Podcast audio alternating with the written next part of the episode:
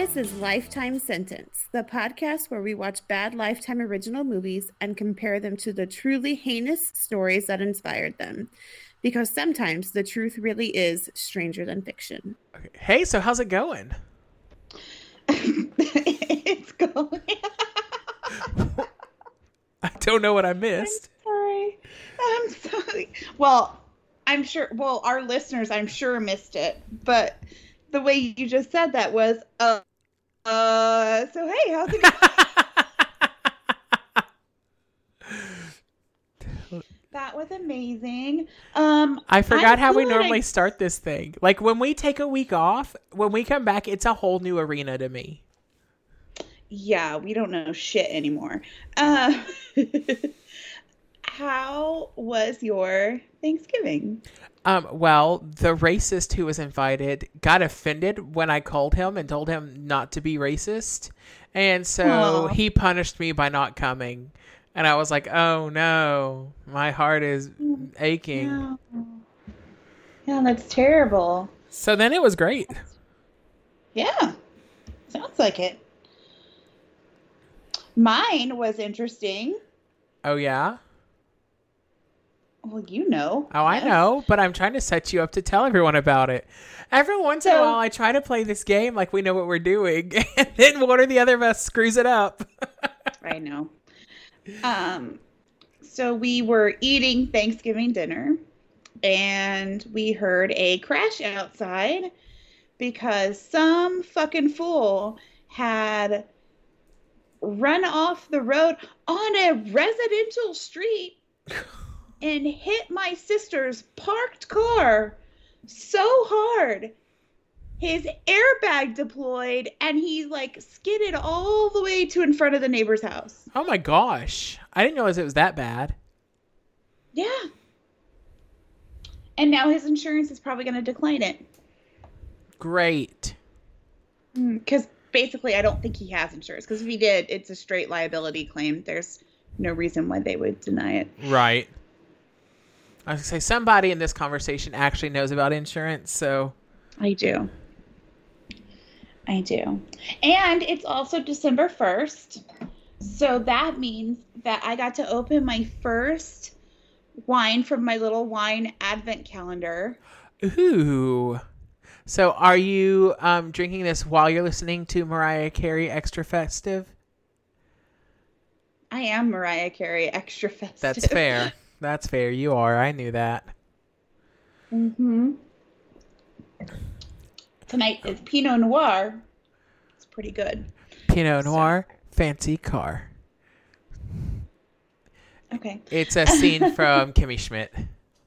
Oh, there we go. Oh, And yeah, do I? I didn't do any of the homework my therapist assigned to me. Um, was your homework to tell me how wonderful I am? Because you can catch up on that right now. You can do two weeks worth right now. No. Um, my homework was to think of my passions and learn and figure out how to maybe parlay that into a career. Oh, that's right. Because um, if you didn't know, working in insurance is kind of boring. Um, what if your passion is just being independently wealthy and not having to work? How can you? I don't know, but I'll ask her because that's at the top of my list. right. Just tell her that's your biggest hobby is being independently wealthy. And then tell her that's why Seeing you I've pay for therapy. Actually, technically, been independently wealthy, and that really can't be my hobby. Well, it's it's my passion for you. Thank you. Um, Support that. so speaking of jobs and independent wealth and all those things, Oh, so oh, go ahead. speaking of jobs, go to our Patreon and give us money so that I can. This is actually one of my passions. Well, I was so I'd say- like to do it full time. Um, so please go give us money so we can both quit our jobs. I I'm on my way out. Not that I know one of us is already making their dreams come true. The Fuck. other one of us is trying to get a needle unstuck from a piece of tape. so we're just wild times here at Lifetime Sentence. Um, It is indeed. Five months, 26 days, 19 hours, 34 minutes, and 8 seconds. Not that I've been counting down every day. You have a countdown app with Oh. that on it. And it's just on my home screen. Like, I don't even have to. It's just you there give for me. no more fucks. Zero. Today, in fact.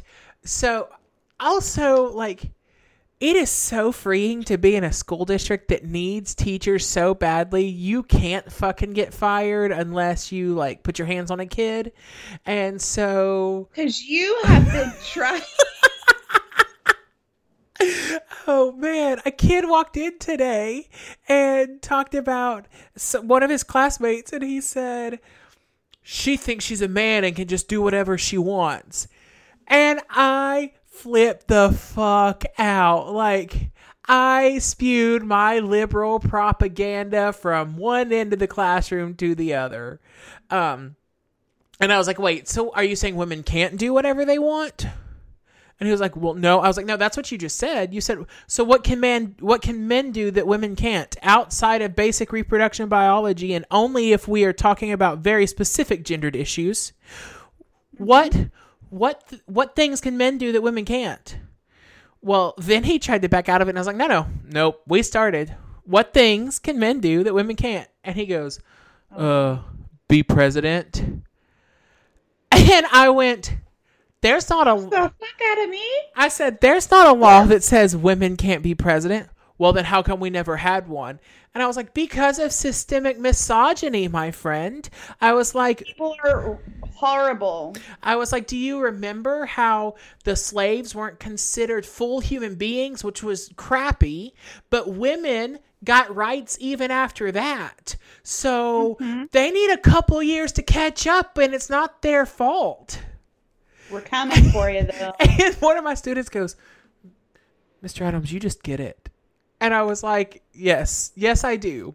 Somebody has to okay, get I'm it. actually older than you, and I Oh. do know some things. Well, can you imagine the um, kind of male teachers these poor, especially these poor girls have had in the conservative South? Like they probably have never had a male teacher come to their defense. Just saying. Um, Terrible. right? Well, then he was like, I don't want to have this conversation anymore. I was like, I'm sure you don't, but we're having it. So Too bad. then I texted y'all and I texted my best friend and I was like, uh, I was like, so I'm probably getting fired and I don't give a fuck. At least I'm going down in a blaze of glory. Like, yeah, but you're not getting fired. Surprise! I got promoted. Like now I'm the principal. oh, hey, we're eight minutes in, so maybe it's now the appropriate time to say, this is lifetime sentence, and I mm-hmm. stopped giving a fuck. Oh, I never gave a fuck. Uh, are- Do you want to tell me about the movie you watched this week? Because I did not cover the movie this time, right. But I covered the events leading up to the movie. Yes. Well, it does. The movie actually does cover Okay. the first part of the movie does cover. Um, so this week. All right, I'm gonna put this down for a minute. Okay. Are you playing with your cat's yarn? Like, what is going on over there? No, I'm trying to start a new embroidery project, and I have to Oh, separate the threads. Gotcha. the- Okay. Mhm. So, um, this week I watched House of Versace. I'm so excited. My little fashion loving heart was born for this episode. It's not So- pronounced Versace. I hate you. um, so it stars Gina Gershon. Gershon? Gershon? She plays Donatella Versace. Uh, she is from Showgirls, a movie called Bound. Oh, she was in Face Off. Face Off oh wow. Okay. with Nicolas Cage and John Travolta. What a fucking like who put this movie together? And they were like, you know, the two men we need, the two fucking weirdest people in Hollywood. Amen. Oh, and she's also in that show New Amsterdam. Oh, I've heard that's really show. good. I don't watch it, but I just saw it on her. Oh, and she's in Younger, which I actually have heard is very good. I love Younger. I love me some Sutton Foster. Okay. Um, it also stars Enrico Colantoni. Say that. Nailed it. fast. Yeah, thank you. He plays Gianni Versace. You will probably recognize him most from either Veronica Mars. I watched every episode several times. he plays Keith Mars. Oh, okay. Or Westworld. Yes. Whitman. He's Whitman in Westworld. Um, yeah. Uh, he's also in The Good Fight, iZombie, Breaking Emma, Bad Blood, Justice League, Dark. Ooh. That. Um, American Gothic. I heard that was good. He was in Galaxy Quest Mm-hmm.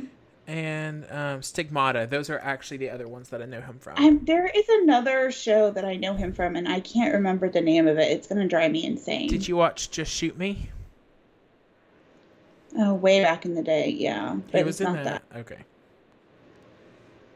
I'm surprised I know this actor. Like AI. I'm now looking Yeah. him up. Oh, dang it. Remedy, Weather Girl. It's like a it's like a cop show. Not person of interest, although he is in that. The hell? Gonna drive me nuts. Uh, Flashpoint. Flashpoint. Flashpoint. Yep. Yes. Okay. That is not gonna drive me nuts anymore. Thank you. Thank you for coming to my weird This is the worst TED talk we've ever attended. Yeah. Um. Uh, so it also stars Colm Feore. She's not Guy Fieri. the off-brand plays- Guy Fieri.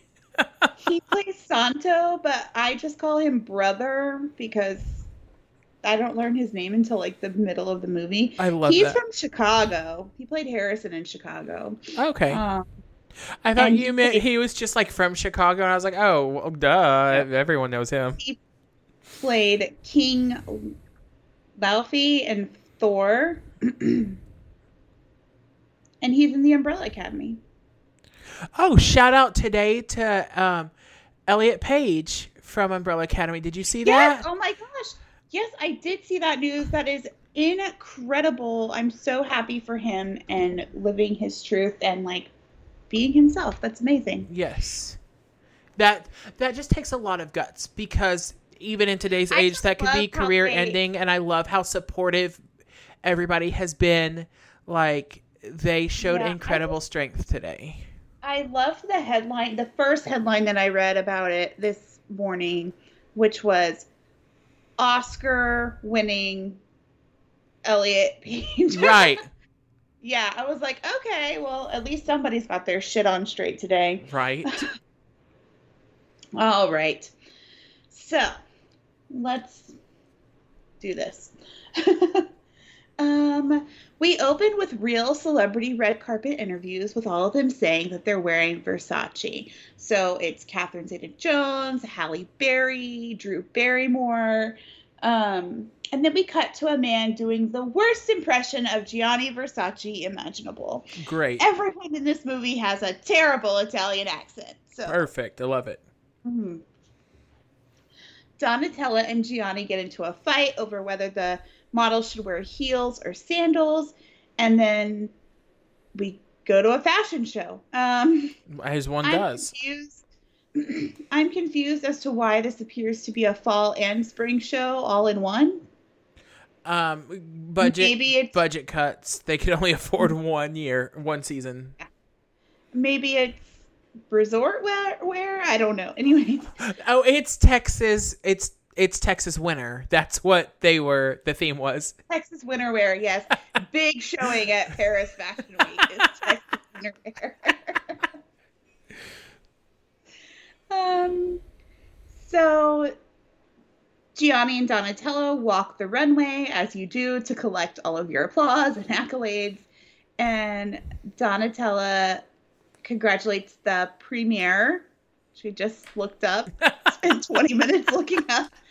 So that's like their head seamstress. She oversees all of the seamstresses and tailoring and everything for the whole house. So, um, for oh, because Donatella had told her to like slip in everybody wearing stilettos instead of sandals like Gianni wanted. and she did. Um, Gianni is super pissed about the stilettos um, until Donatella tells him that Harper's Bazaar loves everything and Madonna is going to be their the face of Versace next year. Then he calls her clever and spins her around in a hug. So, um, everyone toasts Gianni and Donatella. Um, foreshadowing, Donatella asks, What would we do without you? And Gianni says, You'll never know. Uh, you gonna find out is what he meant. Yeah. Back in their very Italian dining room, like this movie, like slaps you in the face with Italy. It's just shot in an Olive Garden. it, it's like so overly Italian, it becomes fake. Right. Uh, it, oh, oh my goodness. Okay. Da da da da. They all toasted their all of their roaring success back at their house. Um, Donatella and her daughter have a sweet conversation about lipstick and picking out clothes, and then Donatella and her husband go to a club, a club, so she can be interviewed by Vanity Fair. Um, I mean, Like, not a great interview spot, but what who, what do I know? Listen, guess. I'm not going to question a single thing Vanity Fair does. Everything they touch is gold, as far as I'm concerned. Um, That's. I, in fact, used one of their articles for my research today. I love Vanity Fair. Um, I always forget that it's such a good true crime magazine. Like when they do a true crime. feature, they are so fucking well researched. Mm-hmm. So, do, do, do, do. she takes credit for creating supermodels, which I'm not sure is correct, but I don't know. Um, and then, oh my god, I'm so lost. So the editor decides then to do a whole piece about Donatella, not just about Versace. Um, holy crap. The next day, Gianni is sprucing up his niece's dance recital costume, and it's time for a photo shoot. Oh, no. Okay. So the next day, Gianni is sprucing up his niece's dance recital costume, and, um, you know, Donatella comes in and she looks very happy, but she has to miss the recital because um, this photographer that's shooting their stuff doesn't like Gianni. Says he's impossible to work with, Okay. as all geniuses are. So, Right. um, Same. so they go like to, you know, to the recital, and she goes to the photo shoot. Um. Oh, and they do the photo shoot to "Groove Is in the Heart." Of course they do. Oh, Like real the act- real music lifetime. Yeah.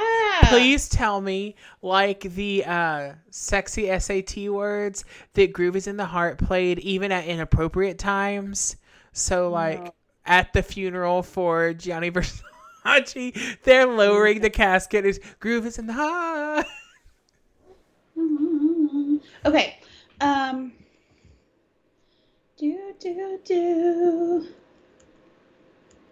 After okay, oh Donatella's drug dealer stops by to fill up her little what's it thing with cocaine. Cash. Cash. Uh, after the shoot, they all pass it around, and then Donatella just gives the photographer her whole little thingy of cocaine. Oh, okay. uh, so she goes back to the the office and Gianni and their other brother are fighting about money.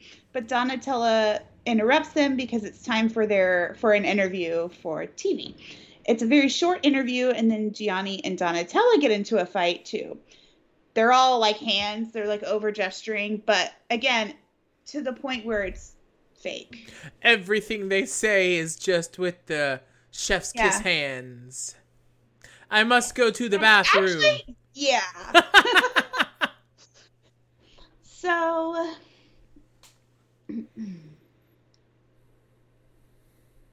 she calls him a giant old queen and then Gianni kicks her out.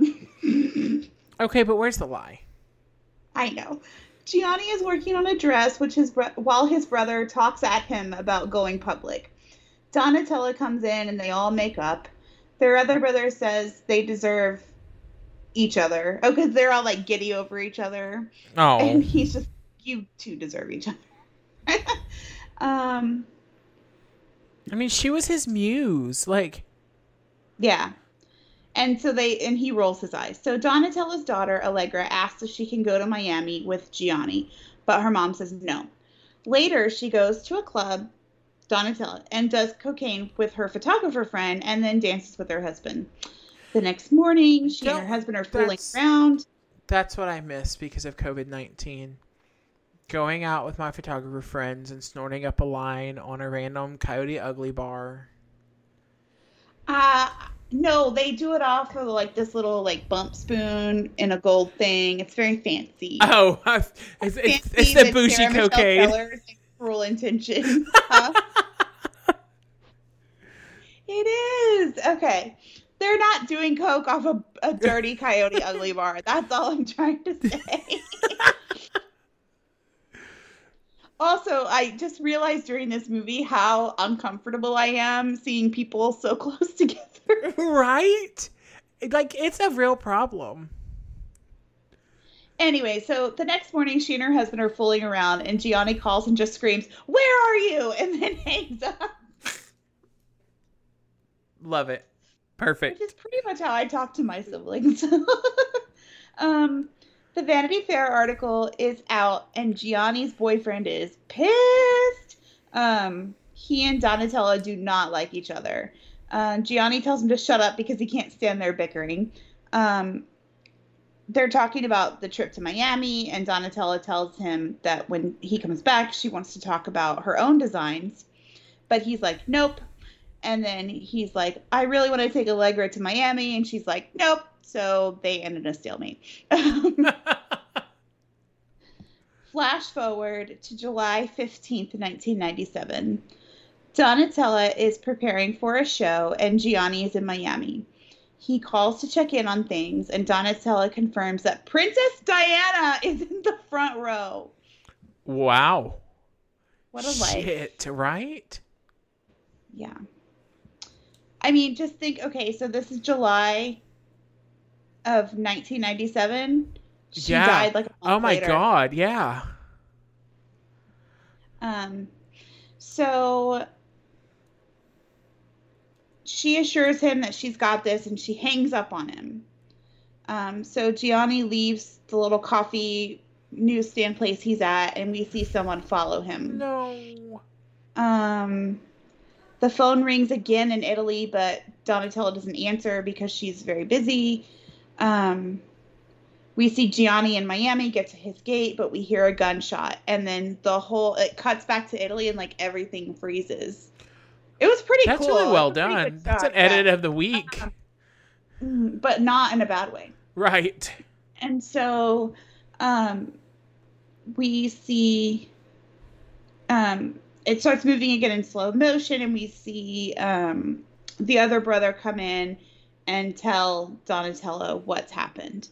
Um, they show actual crime scene footage and like his body, Yeah, no thank like you. being like being taken into like on a stretcher being taken into the hospital Mm, like Pass. it just reminds me of how crazy the paparazzi can be. Um, uh, so, and then as the brother, and then we cut back to Donatella, and as the brother tells her that he's that uh, Gianni's dead, she faints. Um, later at home, she's smoking and drinking and crying in the dark and her brother comes in and says she shouldn't sit in a dark room and be sad all by herself, so he'll come sit with her. and be sad with her. It's very sweet. No. She tells him, um, what is she? She said something like, "The center of our lives is gone." That's so sad. Uh, That's so heartbreaking. They show, um, oh, they show real footage of the funeral as well as like the actors' footage. Um, they show Princess Diana and Elton John like sitting in the front row together. Oh. Wild. Um, later, the phone rang and it's the police saying they ca- they found Gianni's killer. And spoiler alert, he was a serial killer. And that's all I'll say about that. So, Thank you. Not to ruin it too bad. Don't rain on my parade. Um, Donatella goes to the office and lets them know they have six weeks to get an entire show together to show everyone that the house is not going away. They discuss briefly bringing in Karl Lagerfeld, um, but it's quickly squashed because they can't really bring in an outside, well known person. right. Because then it'll be like, if it's success, then it'll just be Karl Lagerfeld Saved the House of Versace, Yeah. right? Yeah. So brother asks if Donatella can do this herself because she's the one that knows what Gianni wanted better than anyone. And she says yes and is immediately immersed in work, fighting with people who are used to working with Gianni instead of her. She fires the head of the like designing team Yeah. um, and then she goes home in the middle of the night to look in on her sleeping kids before heading back to work. Her daughter nearly catches her doing doing cocaine, but didn't see. Thankfully, everyone goes to the reading of Gianni's will, where he names Allegra, Donatella's daughter, as his sole heir. The fuck? I had no idea. He leaves his boyfriend fifty million euros a month what? Aaron, how do you I find understand how that much money exists. how do you find a man like that, Aaron? I have found your passion in this life. Let's call your therapist right now. You You need to find someone who's going to die and leave you 50 million euros a month. You know what's so crazy is the other night I was thinking about this kind of same very thing because I w- I follow um, Sotheby's and um, Christie's auction I auction love houses. Sotheby's. Uh-huh.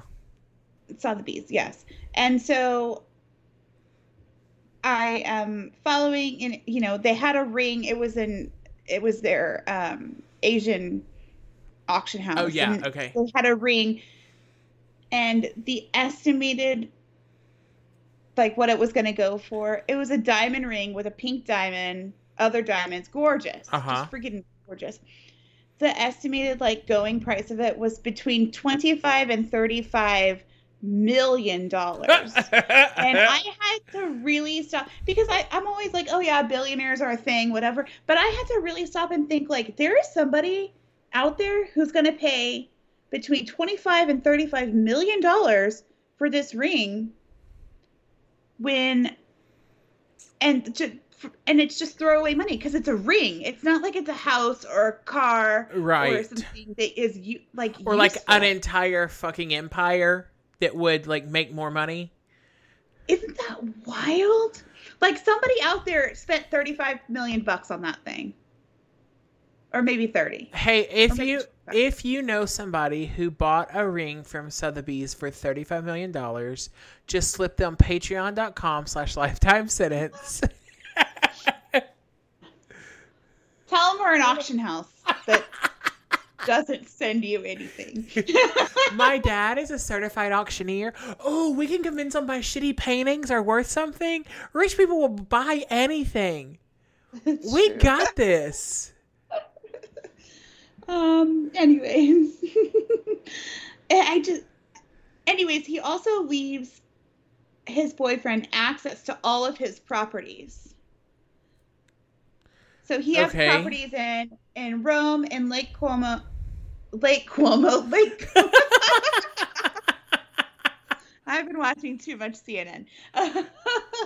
Lake Como, New York, Miami, Um, I think LA. It's like nine or ten different places. Yeah, It's- ridiculous.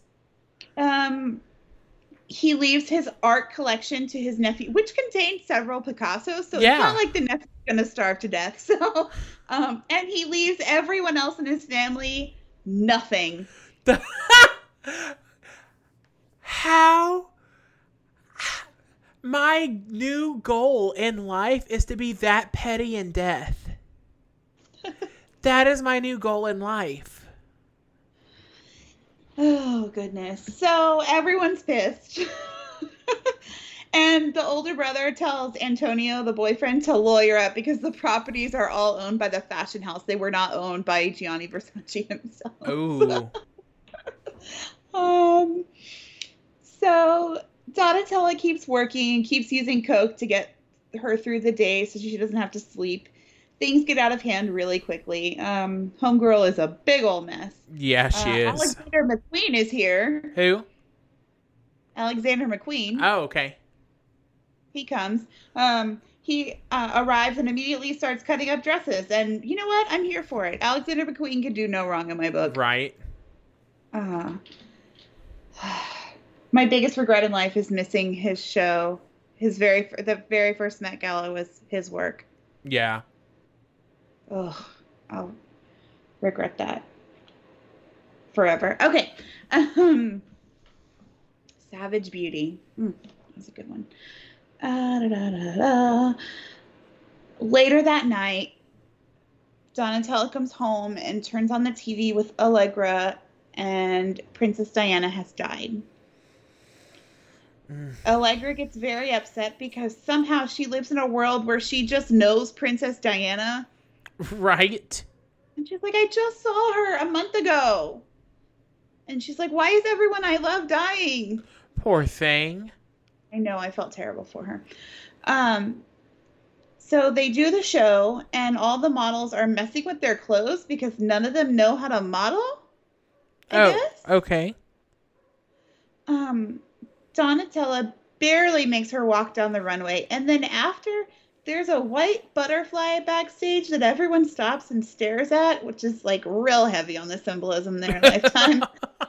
it was also during the Uh. chef's kiss hands.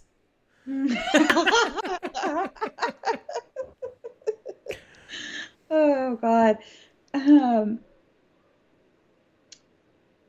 we fast forward to the year 2000. Donatella appears to still be drunk or high or both, and the answer is both. Okay. Uh, her husband asks her how much longer she's going to be like this. He tells her that he's leaving her because even though she's the only person he's ever loved, she's not the same person anymore. Um, he's moving to New York, and also, by the way, the kids want to come with him for the summer. okay. Yeah, it's a lot to take in while you're drunk and high. um, Donatella goes to talk to Allegra, who tells her that she has nothing to say to her, and then tells her that she's disgusting and all she wants is to be away from her. Oh. Uh, That's it was so bad. heartbreaking. hmm Um, so real quick, I'm gonna be honest with you. I forgot we were recording even as you talked to me. So I almost interrupted you to show you these shoes that I found. I'll show you after we're done. I thought you weren't going to depression shop and Oh do the podcast. the no, time. so okay, so jump down the rabbit hole of Alexander McQueen, and I wondered if he had, if you could get some of his shoes on the Real Real, and there are some beautiful ones for fifty two dollars, like really reasonable priced, what size? seven and a half. Damn it! or these are eights. Um, but look, okay, so now that we're there, They still won't fit me. Ooh, those are pretty. I'm thinking for Sarah because that's her size. McQueen was a fucking genius. Yep. Ugh, R.I.P. Um. So Donatella tells Allegra that she can go to New York. Um, she makes a big show of the send off, but both of her kids are like so over it. Um, her husband hugs her goodbye, and then they all leave. Donatella cries and then dives straight to the bottom of the pill bottle. Her aunt takes care of her, but she also tells Donatella that she's chasing a ghost, that Gianni is gone, but Donatella is still here. And we fast forward to 2004. Versace sales are down 60%. Ooh.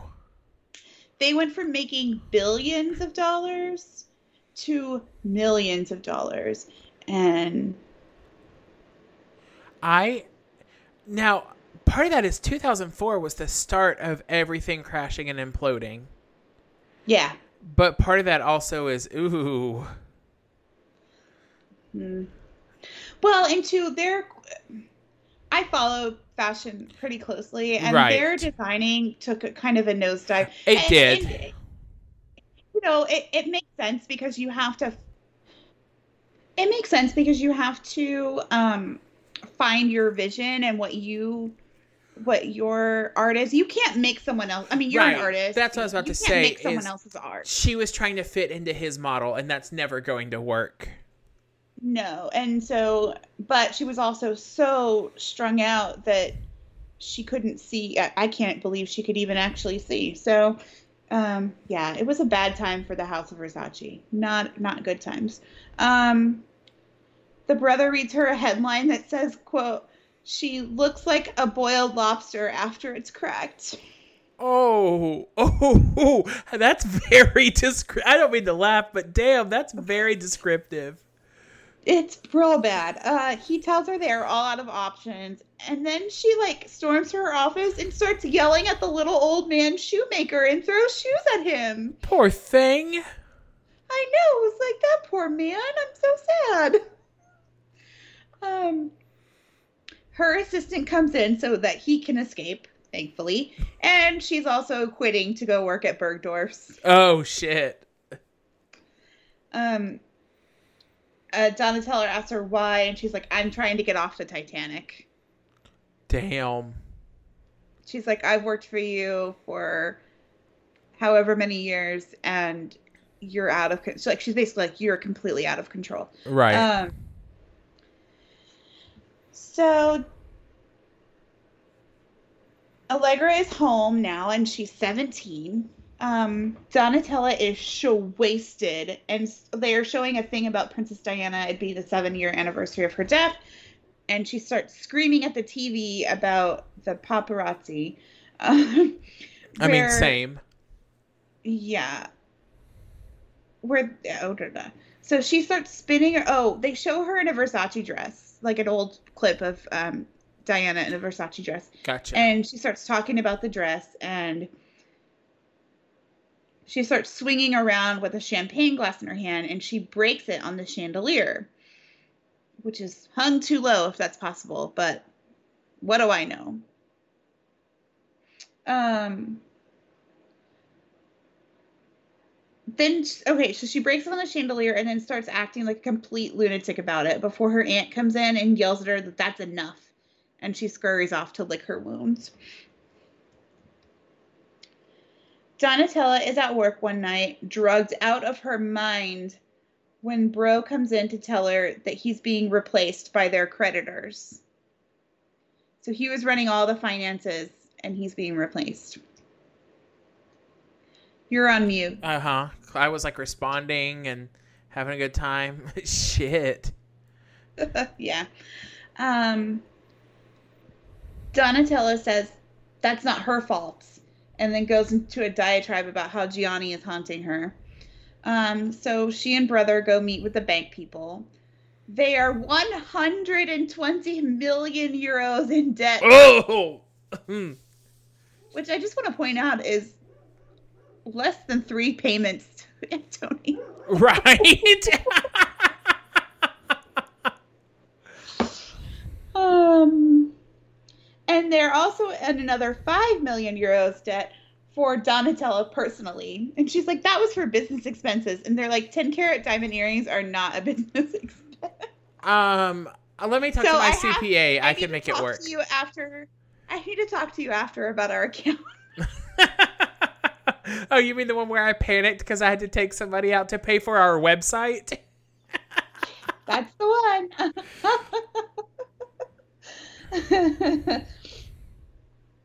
So they're going to take everything, or Donatella can file bankruptcy. But then Allegra comes in and takes over like a boss ass bitch. Yes, she does. Uh, Donatella is pissed and she screams at her ex husband about it, and he gives her one hell of a lecture. We fast forward to Allegra's 18th birthday. Um, she blows out the candles, and Donatella's like, LOL, you're my boss now. And everyone just like gets real nervous. Uh huh. It, it's like that feeling when your drunk uncle takes off his shirt at dinner and you're waiting to see what happens next. Yeah. Um, everyone shares a look, and and then the aunt Lu- Lucia uh, nods at Allegra, and it's an intervention. Happy birthday, Allegra.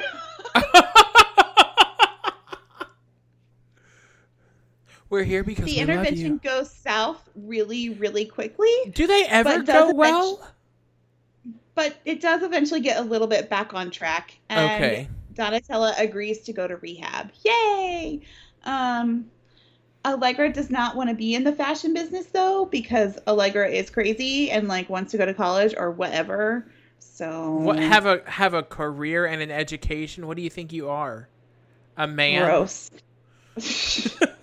I'm just saying, if I owned the house of Versace, by whatever fluke I owned it, I would run that bitch. Except that they're 134 million euros in debt. Like 124, 125. But also, it's Versace. But I'd also change their entire aesthetic. So, right. um, so she and her brother go see Donatella, who is sober and looks pretty great. Donatella apologizes to them for being a bad mother in the past, but she says she's going to be the mother they deserve, and they all hug. Um, when she comes home, everyone is there to surprise her except her brother and her aunt Lucia. Um, there's even a cake with a Barbie on it. Her sister-in-law asks her how rehab was, and oh, because she Donatella asks about her brother. She's like, "Where's Santo?" And she's like, "He'll he loves you. He's gonna reach out in his time. He just needs a little bit of time." So, um, so then her sister-in-law asks her how rehab was, and she says that giving up her stilettos was harder than giving up cocaine. um, I don't believe you. It's like she's never been comfortable before. Um, so, uh, Donatella and the interim CEO guy from earlier are meeting with the bank people. Donatella says she makes a joke and she's like, I don't know if you heard, but I've had a lot of time on my hands recently. hey, make them laugh, make them laugh. Yeah. So she came up with an entirely new outlook by speaking to real women about real fashion and what they want, etc. And she has a whole new collection to show.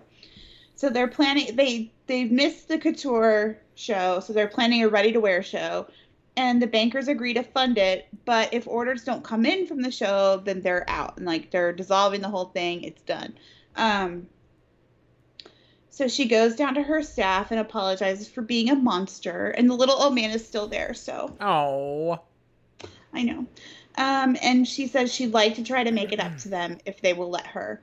Then she presents her ready to wear portfolio. They're all behind her. They're all happy. And she goes home and watches soccer with her son. With her son, her aunt Lu- Lucia stops by and they make up. She works on the collection and tells her premier that if this doesn't work, she's stepping aside because this is like she put her heart and soul into this, and if this isn't good, it's never going to be good. Okay, So- that's fair. um, Allegra gets into college, and Donatella makes Lucia a, a um, tailored suit and makes her try it on in front of everybody. Everybody's happy, it, like fits really well. It's super cute. Uh, this was like the collection where Versace was all gold buttons. I don't Oh, know yeah, okay. This era that they Yeah. were in, it was all gold buttons. Um. So back at the office, she's working on the collection, and her brother sees her. Like he sneaks into the the house and he sees her and smiles. So I guess he's proud. Um, and suddenly it's show day. Her brother finally talks to her. Of course, it's a pep talk about how wonderful she's been doing, how proud he is of her. She tells him about the day Gianni died and how she hung up on him. He asks why she's just now telling him this, why she didn't say anything before, and she says because it makes her feel so guilty. But of course, her brother is like, that's just how you two show love to each other. You answering that, or you not hanging up on him would not have changed anything. Right. Um, and so, so the show goes on. It's a huge success. Everybody cheers. And quote, Donatella has brought the House of Versace back to glory, first in ready to wear and then returning to couture, but she still doesn't wear sandals. The end. you know, Donatella had to like approve this whole movie, and that was the thing. She was like, make sure they know. Listen, she's in like nine inch heels the whole freaking movie. Oh my gosh. So tall. Like stilettos too, not even wedges or anything. Like super tall. So, what I find Right. interesting, and it's not in my notes, so I'll talk about it now. What I find interesting is that most sources say that Elton John is the one who convinced her to go to rehab. So, for the movie to have it a staged intervention, like I would much rather. Based on a book. Okay, Mm-hmm. I didn't know that. I'd much rather go with the story where look like up the title. Elton John sitting at the piano playing Tiny Dancer, but it's like go to rehab, Donatella. Yes. I love that. Um. anyway, so instead of talking about the true story of Donatella taking over the House of Versace, I thought I would tell you today. Oh, Oh. the sh- the book is called House of Versace: The Untold Story of Genius, Murder, and Survival by Deborah Ball. I like the title. Like I'm in on the title. Um. You know I love titles with colons in them. Uh huh. I love punctuation. Like "Where'd You Go, Bernadette" has extra punctuation in it, and I love that. Um, anyway, so instead of talking about Versace as a brand, I um, did research on the serial killer that killed Gianni Versace. Um, and if you are familiar with this case, This you- story is bonkers. bonkers. And trying to fit all the information there is into enough for like into this episode and like figuring out what to cut was so hard. But i'm really trying to be diligent and like being pretty standard in the way i approach things. But like this one could have gone on for seven hours. It could have been another um calendar girl comma cop comma killer because i had like 12 pages of notes for that one That was a long episode, but so good. Um, but for real, like this story is fascinating because what are the chances right that somebody as famous as Versace runs into a random serial killer? not as random as you would think It it wasn't it wasn't completely random. It's just right it's fair. It's so unlikely that the story is just so unreal. And um, yeah, so before I get to my speculations, I'll just start. Um, so I got, of course, information from Wikipedia. Um, and then Town and Country magazine had two different articles that I read. Um, one was The True Story of Gianni Versace's Murder by Nancy Bilyeu. And Who is Andrew Cunanan, the man who murdered Gianni Versace by Chanel Vargas. And then Listen, I'm gonna I'm gonna out myself as a boozy boozy bougie ass bitch, but I freaking love Town and Country. Oh yeah. um, and then of course, uh, as I mentioned earlier, Vanity Fair. Um, this article was called "The Killer's Trail" by Maureen Orth. Um, and it was written in like 98 like it was one of the current pieces the um the town and country articles were a retrospective they were 20 years after the fact Wow. um, so this is a, a direct quote from Town and Country from that first article, The True Story of Gianni Versace's Murder. Versace, that's his new name. You're welcome. Versace. Yep. The house. Can I get I one of them also think Versace? it's dr- Versace. I now need to go to a fancy event where I can wear a Versace. Like, I'll call Donatella up when we're done because I know she listens. it's not really your aesthetic. Listen, I just want gold button, just only gold buttons. I just want a whole outfit made well of then- gold buttons. That. That's the, well then, that's the lady to call. Because I'm looking at their stuff now, and it's still very gold. Yes. All right. So on the morning of July 15th, 1997, the 50 year old Italian founder of a glamorous fashion empire was up by 6 a.m. He made calls to Milan, did some more work, then slipped out of his mansion and headed to News Cafe just three blocks from his home. A regular. Wow. A, a regular. trying hard to feel sorry for him, but Right. Do what? I said I'm trying hard to feel sorry for him. I'm going to in a minute. but Right. I'm just saying. A regular at the Buzzy the Buzzy Ocean Drive restaurant, Versace bought a coffee, exchanged greetings with the manager, scooped up issues of Vogue and the New Yorker, and headed back to Casa Cas oh, I should have asked Fran how to say this. To his house, the opulent palatial villa he'd spent millions acquiring and renovating. He walked up five marble steps and slipped his key into the lock in the iron gate.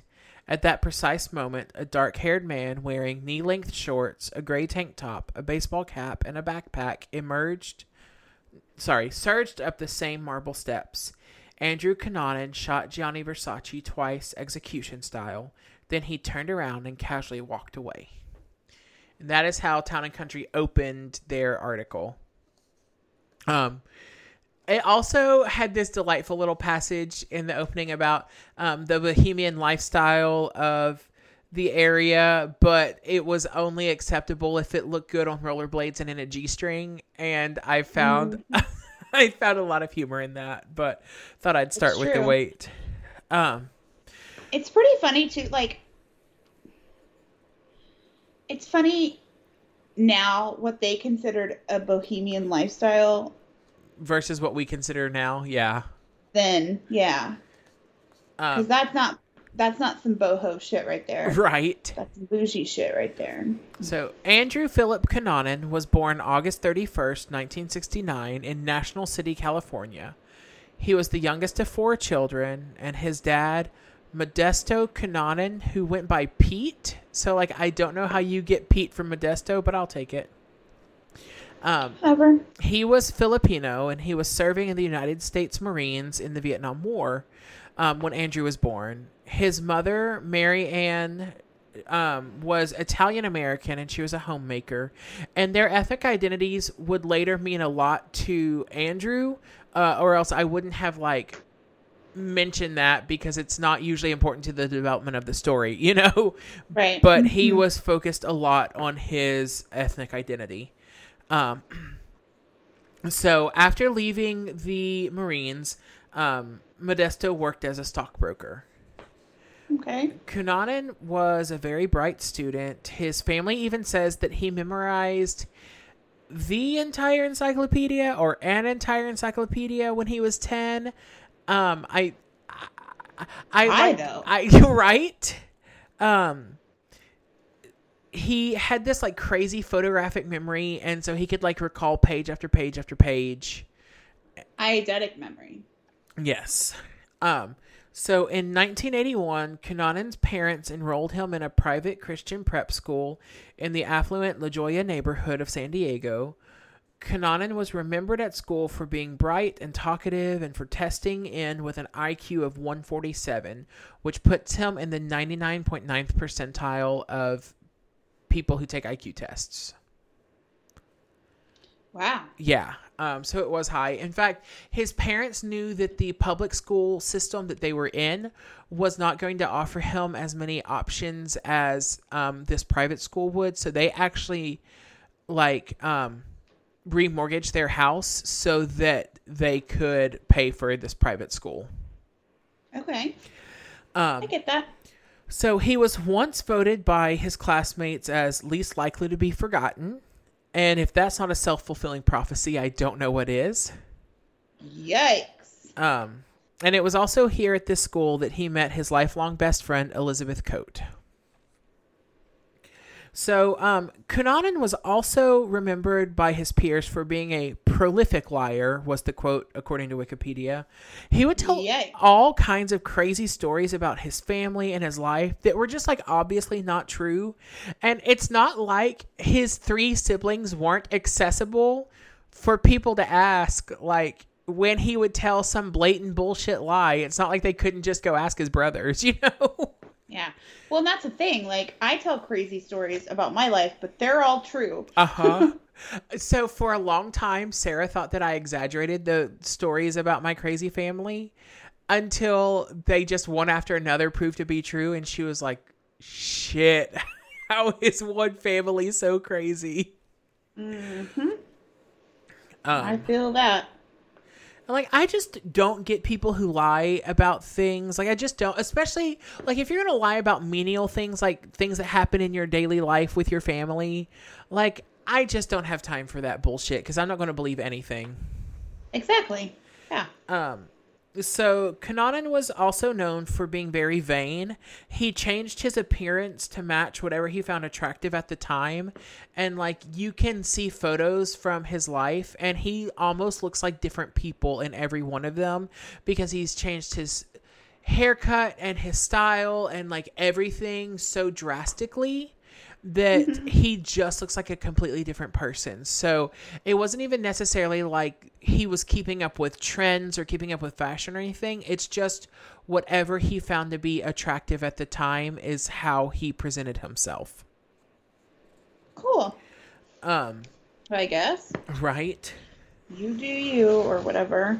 Um, so in high school, he came, or in high school, he be- began identifying as gay, but not with his family, only like his close friends. Um, but he began having these um, pretty illicit sexual encounters with older, wealthy men. And so he was like a sophomore and junior in high school when these started. So it's like Jeffrey Epstein, but reversed. Yes. Um, after high school, he enrolled at the University of California, San Diego, where he majored in American history.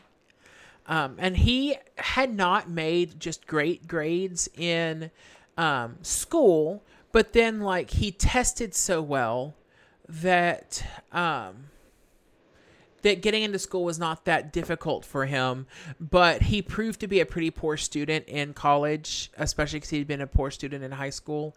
And that actually happens a mm-hmm. lot with people who are naturally intellectually gifted. They don't know how to study, and so then school becomes very difficult for them. I had that problem. I had to teach myself how to study. It was terrible. I for I am fortunate that I struggled in math, so I learned how to study so that college was not that difficult for me. Yeah. Like I worked hard, but I, a didn't struggle time. with studying at least. Yeah. I have always struggled with studying, and it's like I'm such a procrastinator. It's just one of my downfalls. Right. Um, that is also something I didn't inherit was procrastination, and it drives me crazy when that it's. I'm so type A. I'm so type A, and procrastination is the thing that sets me off. That it's just the funniest thing. Like things that are inconsequential to me. I'm like, well, the fuck didn't you prepare? Like, Well, and it's funny because I'm pretty type A, right. but I just can't do anything. Uh, like I have to wait till the last minute to do absolutely anything that I do. You're motivated by a deadline. It happens. Mm-hmm. Um, so in any case, um, in It nineteen done. right in 1988, um, freshman year of college, um, his father deserted his family and moved back to the Philippines so that he could avoid being arrested for embezzlement. Um, so Okay. that definitely was not a blow to Cunanan's ego at all, No. Why was- wouldn't you take your family with you? right? Um, Because they're gonna lose all their shit because you ran away. right? So, um, that same year, Cunanan began hitting the local gay scene. He frequented gay clubs and bars and restaurants and um, worked very hard to mingle with older men who seemed like they had a lot of money. That was just the the men he gravitated gravitated towards. Um, His mother, who was highly highly religious, see bigot because honestly, you can be religious and not a fucking asshole It's true. um and confronted um so his mother found out and confronted him about how he was most definitely going to hell and like spoiler alert lady he's probably going to hell but not for that Yeah. also, I mean, I've been told I've been going I'm going to hell by many people in my life. So it like does it shouldn't drive you to kill. right That's all I'm saying. right exactly um so this argument Instead I just stab things with needles. right over and over and over Over and over and over. So this argument turned physical, and Cunanan wound Great. up right. Um, Cunanan actually wound up throwing his mother into a wall and dislocated her shoulder in the process. Okay. So we love that. Um, no. and then don't. later, um, psychologists would analyze all the things they learned about Cunanan, and they would um, conclude that, or that their analysis indicated rather, that he suffered from antisocial personality disorder, characterized by a lack of remorse and empathy. Which none of those things mean that you should kill people or throw your mother into a wall. Um, definitely not. but maybe in a world where mental health is talked about more often, there could have been more um, supports in place for him before he turned to that. Especially let's not forget this is 1997. Right, People were really really not talking about this. right. This was well, this was '88. This was when he was 19, and so yeah, even Oh, I'm sorry. So yeah, Even- even yeah. that I mean that point stands even higher than Yeah. Um, so he would eventually drop out of UCSD and move in with his best friend Elizabeth Coate and her boyfriend Phil Merrill in the Castro district of San Francisco, which was the heart of the neighborhood. It was Oh, during yeah. it was during this time that he took a special interest in making particularly violent homemade porn. Um and he I have questions. Yes. So he um what most people would like think they were signing up for with him was like a good bout of S&M and then he would take it a step further and make it like a pretty dangerous game. Um and he would of course record it and I'm I'm hoping that he had people's permission. Um but instead of the like typical S&M power play, he was just hurting people to beat the shit out of them. That's wild. Uh. Also, I mean, again, I can't speak to porn in the 80s, but porn There's just now lots of pretty, pubes. it's it's pretty regulated as to like how all that stuff works. Right. Because you know, that's why there's all the, you know, additional like snuff films and stuff because people have weird kinks. We don't kink shame, but some people do have weird kinks. Kinks that we do not understand. Absolutely. Yes, kinks that I don't understand. That's what I'm saying. Thank you. You're welcome. Um, so he also during this time um, began working as a gigolo, um, and he was known for like basically he was an escort for these very wealthy men, sometimes married, sometimes not. It didn't matter to him.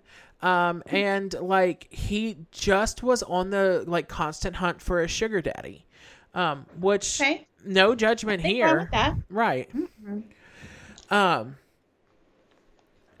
in fact, in my notes I wrote um he worked as a gigolo while continuing to befriend older wealthy men, and I just need to know where you find them for research purposes, I mean, of course. Yeah, exactly.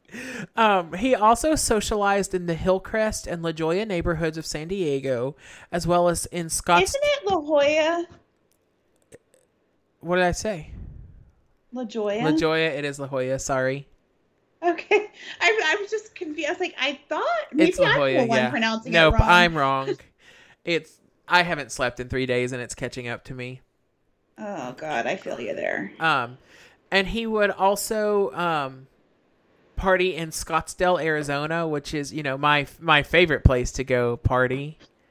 Hey, Scottsdale's pretty bougie. So. Is it? Um, well, he one of the articles said he was apparently quote living off the largesse of one wealthy patron or another. Um, he it's also believed that he was dealing drugs, including prescription opioids, cocaine, and marijuana through this time, and he was using several aliases, um, because he became he tried to hide his Filipino heritage, and that's what I was talking about. How he like his ethnic identity became very important to him. Um, He wanted to separate himself from his father and his Filipino culture completely, and so Sure. he um, chose names that would be like very opposite. Um, or just very different and what he kind of considered to be very white names. And so he went by Andrew De Silva, Lieutenant Commander Andy Cummings, Drew Cunningham, and Kurt Matthew Damaris. I mean, Cummings is kind of right. just a little Sounds- too spot on. that's got to be his gigolo name. yeah. Um, so, um, according to Vanity Fair, Cunanan first met fashion designer Gianni Versace in San Francisco in October of 1990 when Versace was in town because he was being recognized for the costumes he designed for a recent San Francisco opera production. Yes. Um, Versace's family has denied that the two ever met, but there have been more than a few people who have, um, who were interviewed who said that they were seen together. Um, that they spent a couple of nights like at a club and like um, they shared a limousine once and things like that. So I mean, you can hang out with somebody and not be their best friend, right, and not even like mention to your family, like, "Oh, I met this person." right. Well, and um, Vacation me is a whole different me. Right, exactly. Well, and Andrew Cunanan had this um he had this way about himself where he presented himself to be as rich as the people that he was with and rich attracts rich and so like when you can schmooze the right way you can kind of meet anybody who's got a lot of money and attends the places that you attend like if you can get into their events then you get to meet them it's just the getting in and convincing people you belong there that's the thing Yeah. Just go look up the story of Anna Delvey. Right. Um, so, um, in December of 1995, Cunanan met David Madsen, who was a Minneapolis Minneapolis architect. Um, they met in San Francisco, and Madsen was handsome. He was intelligent. He was well liked. He was the picture of like that typical '90s all American guy that Sure. they were trying to tout at the time, like 90s Ralph Lauren ads. Like he was every guy in those. Tommy Hilfiger. Yeah. Um so um they began a long distance relationship, but Madsen ended the relationship in the spring of 1996, so about a year and a half later, um, telling friends that he sensed something shady about Cunanan.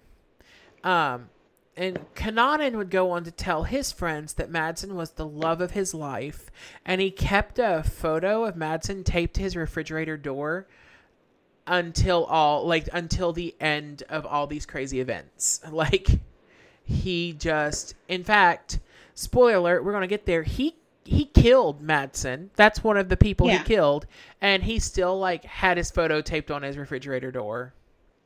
Which is like rude, Right. honestly. Um, so Cunanan had this incredible way of charming the wealthy men he met because he was such a voracious reader and a certifiable genius, and he had that photographic memory I talked about. Um, he could pretend to be. Eidetic. Thank you. Sorry, that drives me nuts.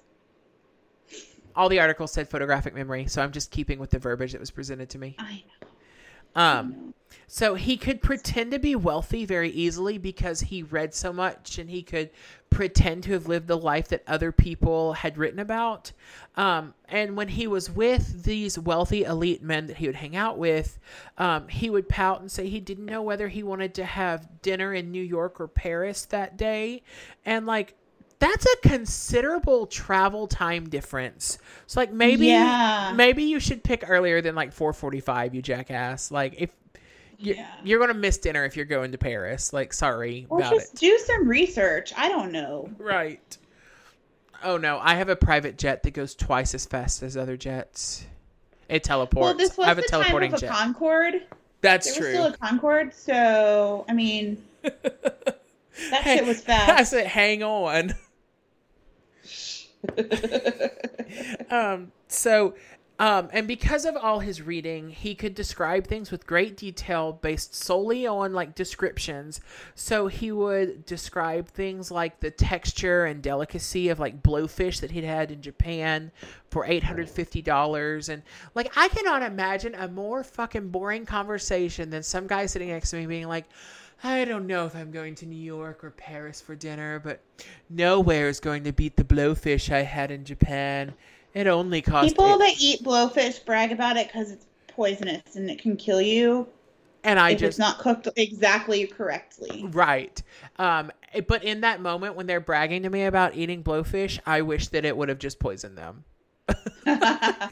I mean, same. I'm just saying that's why people brag about it. Um, so he was like scamming hard. He was catfishing in real life. Like, I mean, pop off, That's but that's next level. Yeah. um, I mean, so- kudos to him because I can't imagine that that would be easy. Right.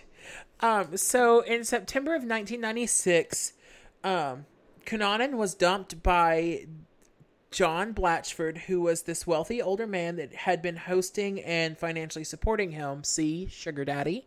Like he'd finally reached that sugar baby status, and I'm not mad about it. But then when he lost um, that connection, he started to spiral.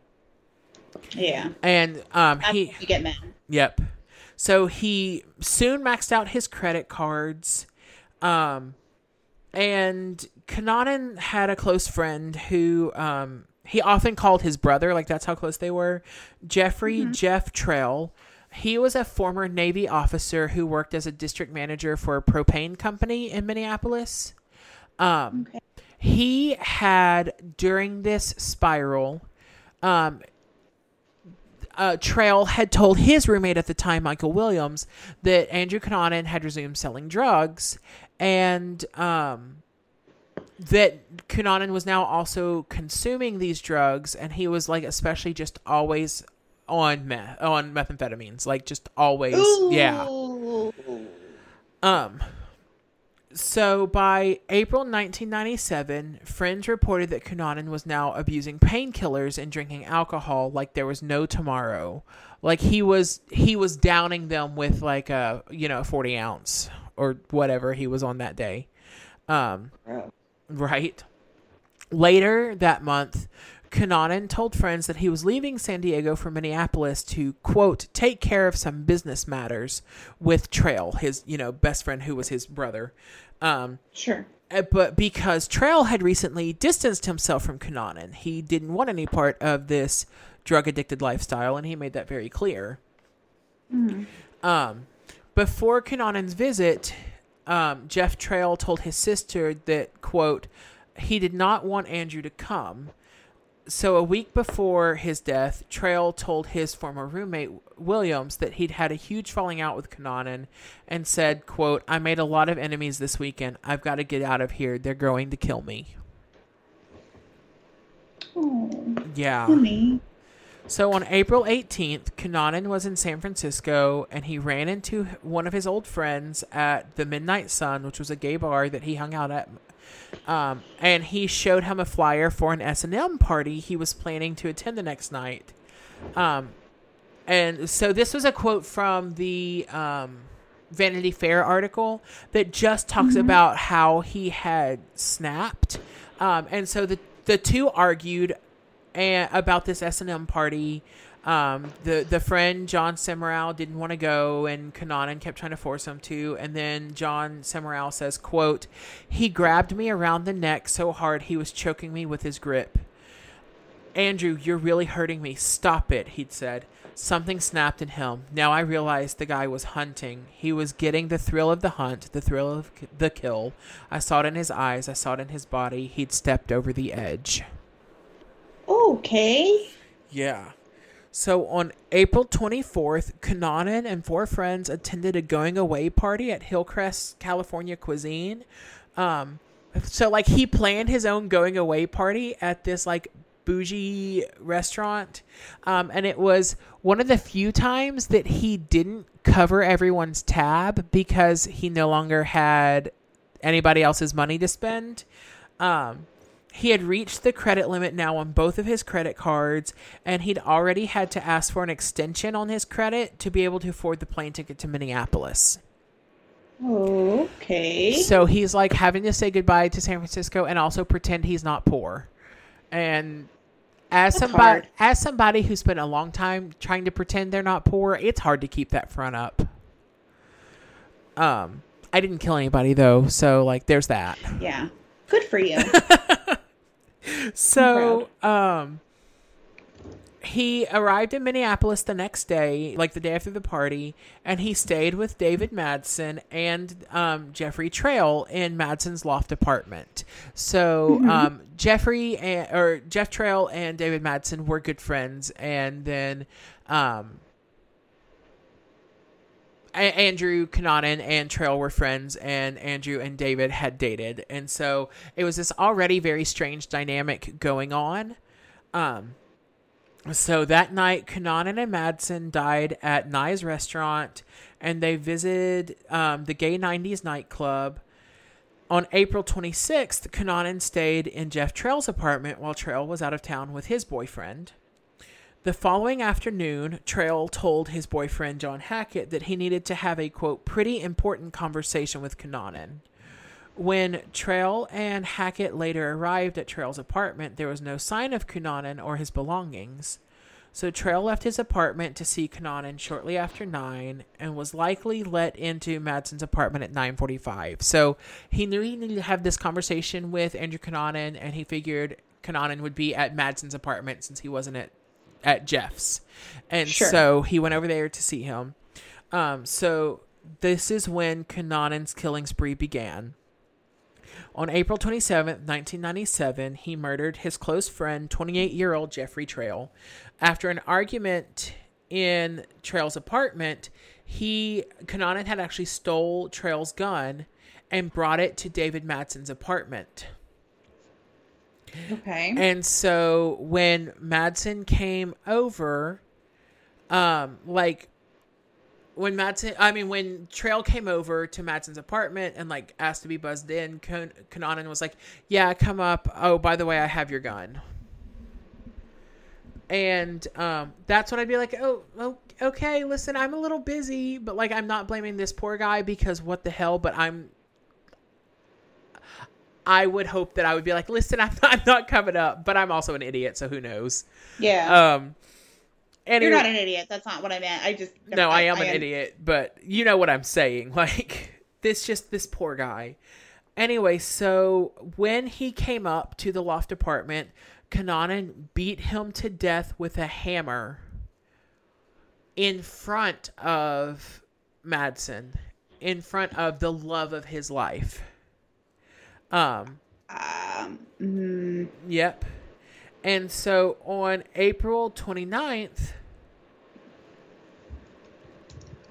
um, oh, so then he and Madsen just kind of like Cunanan and Madsen just kind of disappeared from people's lives for for a minute. So on April Uh-huh. 29th, 2 days later, one of Madsen's coworkers was concerned about his absence from work, so he went to go check on him. And instead, he discovered Trail's body rolled in a rug and hidden behind the sofa. Um, and Trail's watch had stopped at 9:55 p.m., so authorities think that was probably the time he was killed on April 27th. Oh my goodness. um, which means that the whole thing happened within about 10 minutes because he arrived at Madsen's apartment at 9:45. Okay. So, um, 33-year-old Madsen was Cunanan's second murder victim. Again, remember this was the love of his life. Um, Yeah. Authorities believe that Madsen remained in his apartment with Cunanan for two days after Trail's murder um, because one neighbor witnessed both men in the apartment elevator on April 28th, and another neighbor witnessed the pair walking Madsen's dog on April 29th. Um, and initially, Madsen was a suspect in Trail's murder, but Madsen's family insisted he was being held hostage by Cunanan, and that proved to be true. Oh my god. So on May 2nd, Madsen and Cunanan were seen north of Minneapolis driving in Madsen's Jeep and eating lunch together in a bar. And the following morning, Madsen's body was found on the east shore of Rush Lake near Rush City, Minnesota, with gunshot wounds to the head and back from a 40 caliber semi-automatic pistol that it was the same gun that Cunanan had taken from Jeff Trail's home. God. So um, on May 4th, Cunanan drives to Chicago, Illinois in Madsen's Jeep. And Okay. while he's there, he kills 72 year old Lee Miglin, who was a prominent real estate developer. He bound Miglin's hands and feet and wrapped his head with duct tape. And Cunanan uh, stabbed Miglin more than 20 times with a screwdriver, slit his throat with a hacksaw, and then stole his car. Why though? No idea because Miglin's family maintains that the killing was random, but um, the FBI argues that it's unlikely that he would have bound and tortured this guy without motive. Um, that chances are there was some kind of sexual liaison between them, but there's no way to prove either side. But like, But like, why do you have to kill the guy? No one knows. He was yeah, I mean that and like I just I don't understand. I don't know. So, investigators noted Miglin's 1994 green Lexus sedan was missing from the garage and found Madsen's red Jeep parked on the street near Miglin's house. Um, the Lexus was equipped with a car phone, which, according to cell records, was activated on May 4th in Union County, Pennsylvania. So authorities began monitoring the phone's activity and found it was also activated on May 8th in Philadelphia and on May 9th near Penns Grove and Carneys Point, New Jersey. So on May 9th, um, so this is five days after he killed the real estate developer, on May 9th in Pennsville Township, New Jersey, um, at Finns Point National Cemetery, Cunanan shot and killed 45 year old caretaker William Reese. Later that day, when Reese did not return home for dinner, his wife visited the cemetery to check on him and found his office door ajar and the radio was on inside. She called the police, who found Reese was shot in the back of the head by the same pistol Cunanan had used to murder Madsen. Unlike Cunanan's other victims, whom he killed for seemingly personal reasons, authorities really do believe that Cunanan murdered Reese simply so that he could steal his truck because they'd been tracking the green Lexus for so long. Sure. And then he used that truck to drive to Florida. So, like you do. right? So on May 12th, Cunanan began um, staying at the Normandy Plaza Hotel in Miami Beach, where he paid $29 per night in cash. Okay. So, which just kind of tells you the, the kind of hotel he's hiding out in, you know. hmm Um, so on June 12th, he was listed on the FBI 10 most wanted fugitives, fugi- mm-mm, fugitives list. There it is. While the manhunt unsuccessfully focused on Reese's stolen truck, um, the the real thing, like the real problem, was that Cunanan was just hiding in plain sight for two months. He used his own name to pawn a stolen to pawn stolen items on July seventh, despite knowing that police routinely rev- review pawn shop records. He spent his time doing drugs, eating fast food, stealing, and even going out into gay nightclubs where he continued to seek the support of older men with money. Um, and many experts and many people criticized police that if they had taken at all any initiative to get to know the gay community in Miami, like he would have been caught in minutes. But instead, they saw it as the seedy underbelly of Miami. I just rolled my eyes so hard. I mean, also, Miami is a seedy underbelly. Right. The in, fact, the only thing keeping Miami together is the gay community. Like they're throwing some, Yeah. they're throwing some positivity and sparkles on all the bullshit that's going on down there. Seriously. Get it together. Good grief. So, um, on July fourteenth, Cunanan finally ran out of money. Also, so- why, like, the gay community is rad as fuck. Like, come on. Right. So um, on July 14th, it seems that Cunanan ran out of money, so he checked out of the hotel without paying for his last night there. Around 8:45 a.m. on July 15th, Cunanan murdered 50-year-old Gianni Versace on the front stairway of his mansion in Miami Beach. Um, Versace was returning from a visit to the news cafe where I'd mentioned he picked up coffee and magazines. He was shot once in the back of the head and once in the left cheek with the same pistol Cunanan had used to murder Madsen and Reese. A witness pursued Cunanan but was able to catch him as he fled into a nearby parking garage. Um, and Ver- Versace was pronounced dead at Jackson Memorial Hospital at 9:21 a.m. Responding police found the stolen truck in a nearby parking garage, and it contained this. This is the thing that ooged me out the most. It contained Cunanan's clothing and clippings of newspaper reports about Cunanan and the murders. He was like scrapbooking his own bullshit. Everyone needs a hobby. I guess. So on July 23rd, 1997, Cunanan's body, like he went into hiding um, for almost a week or for a little over a week. Um, but on July 23rd, 1997, Cunanan's body was found in a luxury houseboat in Miami Beach after a caretaker reported hearing a gunshot to police. He'd shot himself in the head with the same pistol he'd stolen from Trail. It was the pistol he'd used to kill Madsen, Reese, and Versace. And his body was found surrounded by stacks of magazines, uh, including Vogue and Elle. So, like, he went out with style? Question mark. Mm, Did he? Um, so as for the Versace empire, to tie this back to your movie, accusations about who could have done more.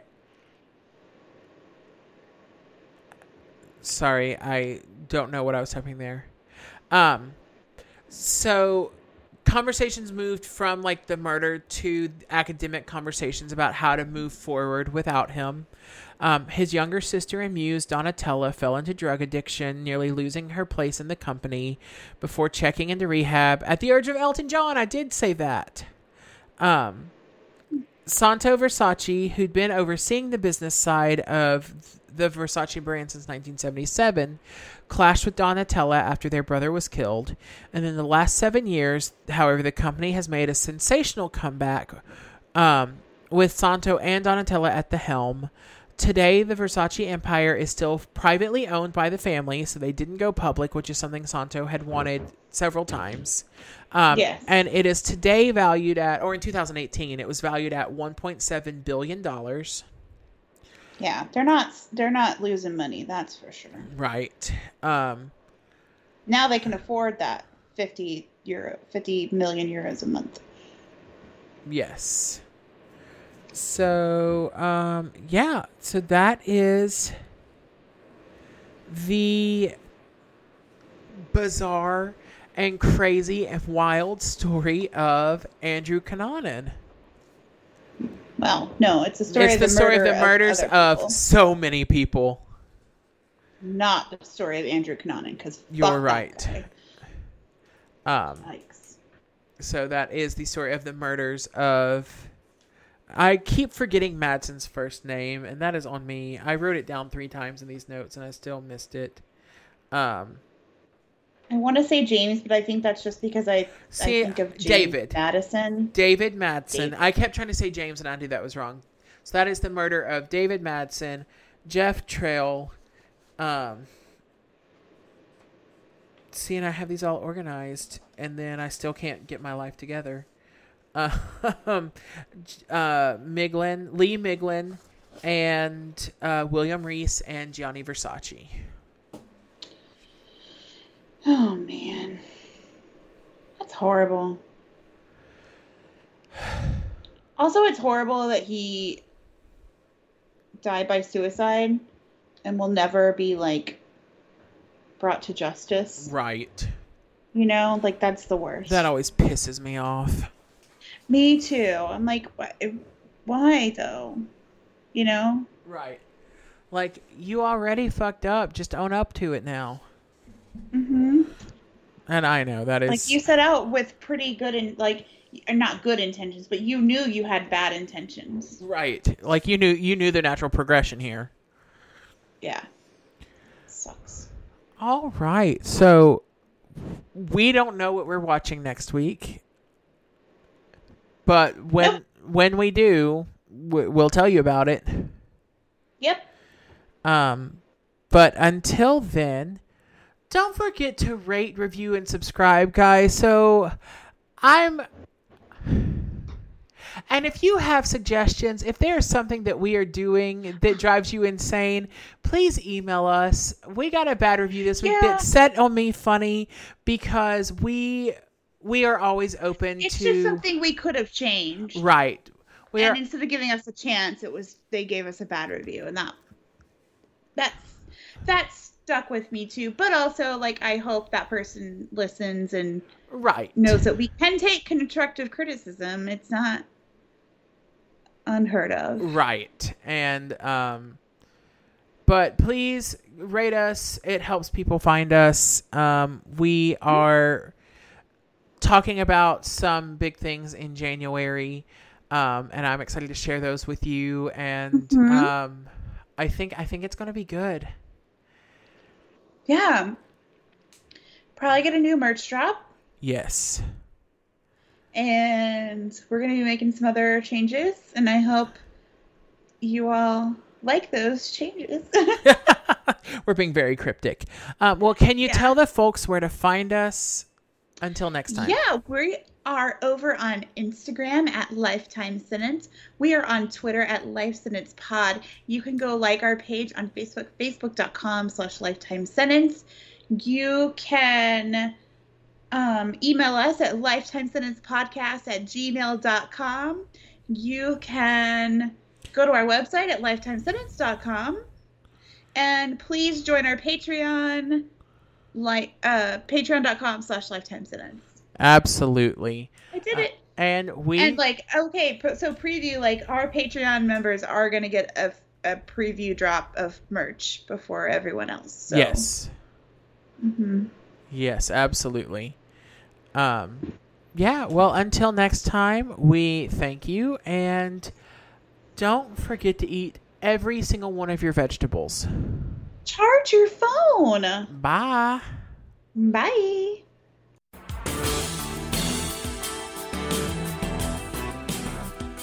This has been Lifetime Sentence, where the truth really is stranger than fiction. Thanks for listening.